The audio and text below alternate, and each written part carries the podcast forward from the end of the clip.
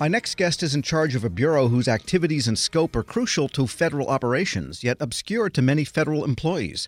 He's a respected finance guy with both government and private sector experience, and now he's been named a Fellow of the National Academy of Public Administration. Timothy Gribben is Commissioner of the Bureau of the Fiscal Service, and he joins me now. Mr. Gribben, good to have you on. Great, thank you very much. It's nice to be on. And let's begin. I guess my premise is not everyone knows exactly what the Bureau of the Fiscal Service does. They know it's in the Treasury Department, but it's actually crucial. Tell us the scope of what goes on there it's a, an agency or bureau within the agency that has a big mission. So we're basically the operational arm of Treasury. We touch the lives of most uh, citizens, and we have over 3,400 people in seven locations. We we provide critical financial services for the federal government, like financing. So when you think about the the, the debt, the nation's debt, uh, we conducted over 325 auctions last year, awarding $11 trillion in marketable securities, which funds critical government operations and the activities. Uh, we also do payments. We're a central payment service to the American public. We disperse the Social Security payments, retirement benefits, veterans benefits, things like that. We generally do 1.2 billion payments a year, totaling more than 3.7 trillion dollars. And then in revenue, when you think about revenue collection, whether you're going to a national park and paying a fee or you're paying your taxes, we, we collect that on the behalf of the federal government on the tune of $4 trillion a year. Then we also provide government wide accounting and reporting. So when you think about the finances of the federal government, we prepare the government's financial report. Uh, then we also provide some shared services. So we offer IT and administrative support to, to over 80 federal agencies. So when you add that all together, it's a little known bureau, but it has a huge impact on, on the lives of Americans and, and especially in the federal government. And what's it like to work in a bureau where you know that how many zeros are involved and therefore how important it is, but the average person says, I never heard of it? Yeah, it's it's funny because even within the federal government, most people have not heard of it. Now, I heard of it because I was the former CFO of the Small Business Administration, and I knew that I used Treasury services to help me do my job better as the CFO. But also, I didn't even realize some of the full extent. Sometimes when you think about, let's say, the debt auctions, I'd always assumed that was another part of Treasury, not that it was within the Bureau of the Fiscal Service. So even that was a surprise to me in the very beginning of the full impact of. And and you're right. When you see that many zeros, it's hard to fathom. Uh, uh, but each dollar counts. Sure. And do you look at ways to kind of streamline the apparatus that delves out all of this money and also takes in all of this money?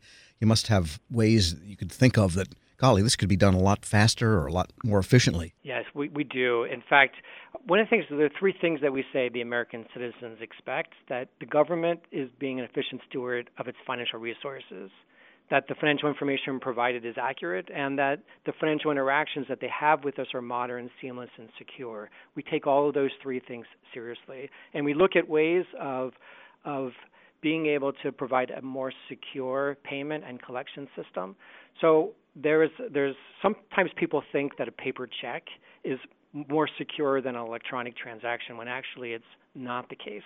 So we have an effort to make more payments electronically. Currently, over 95% of all payments that we that we send out are done electronically. We're trying to improve that, make that higher.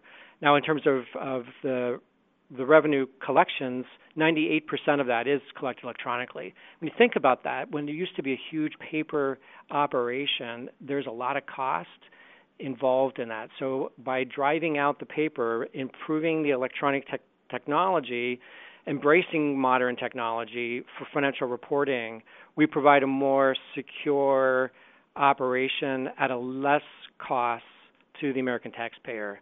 So we are constantly looking at ways that we can improve uh, the efficiency and effectiveness of our service and make what we do more transparent to the American public.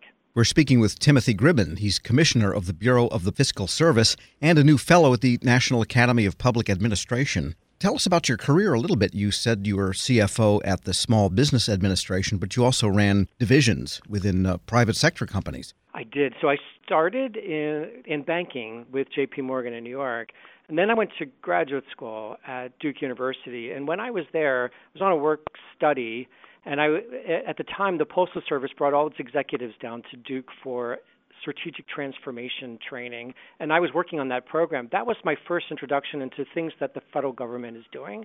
I decided to join them for a career. So I started my career in a, an intern program where I worked in various functional areas like marketing, finance, operations, and human resources.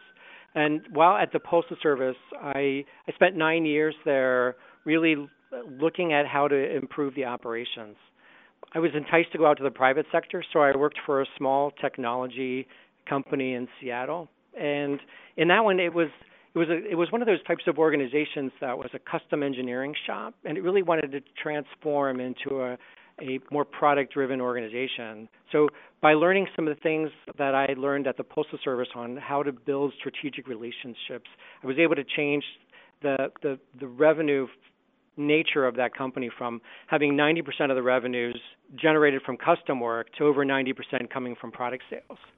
Now, at the time though, I decided that my passion was really with the public service.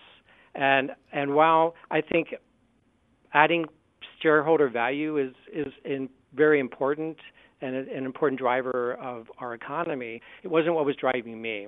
And I went back to the Postal Service. I was able to leverage what I learned from working for the small technology company with the Postal Service and using data to really measure service performance.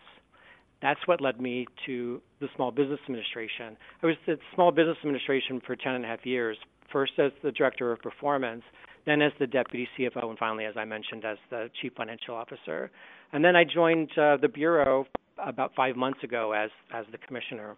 So here I'm I'm leveraging what I learned there, what I was able to do at the Small Business Administration, and look at it from a larger scale of how I can help CFOs become more more of a strategic advisor and a, and a partner with their within their agency, using data to drive efficiency and program evaluations.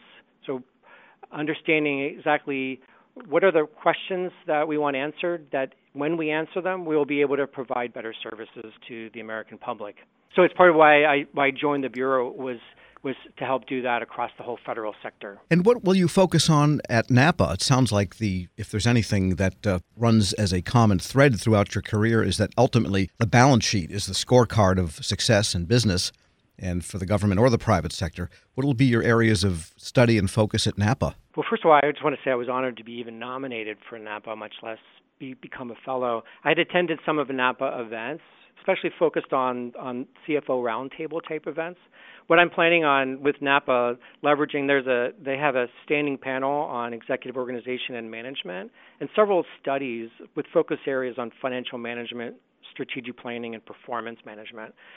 I, I plan to leverage that uh, using evaluation of government services and and being able to to drive performance. So when you talked about the balance sheet, I'm actually about the balance sheet plus what you're getting with it.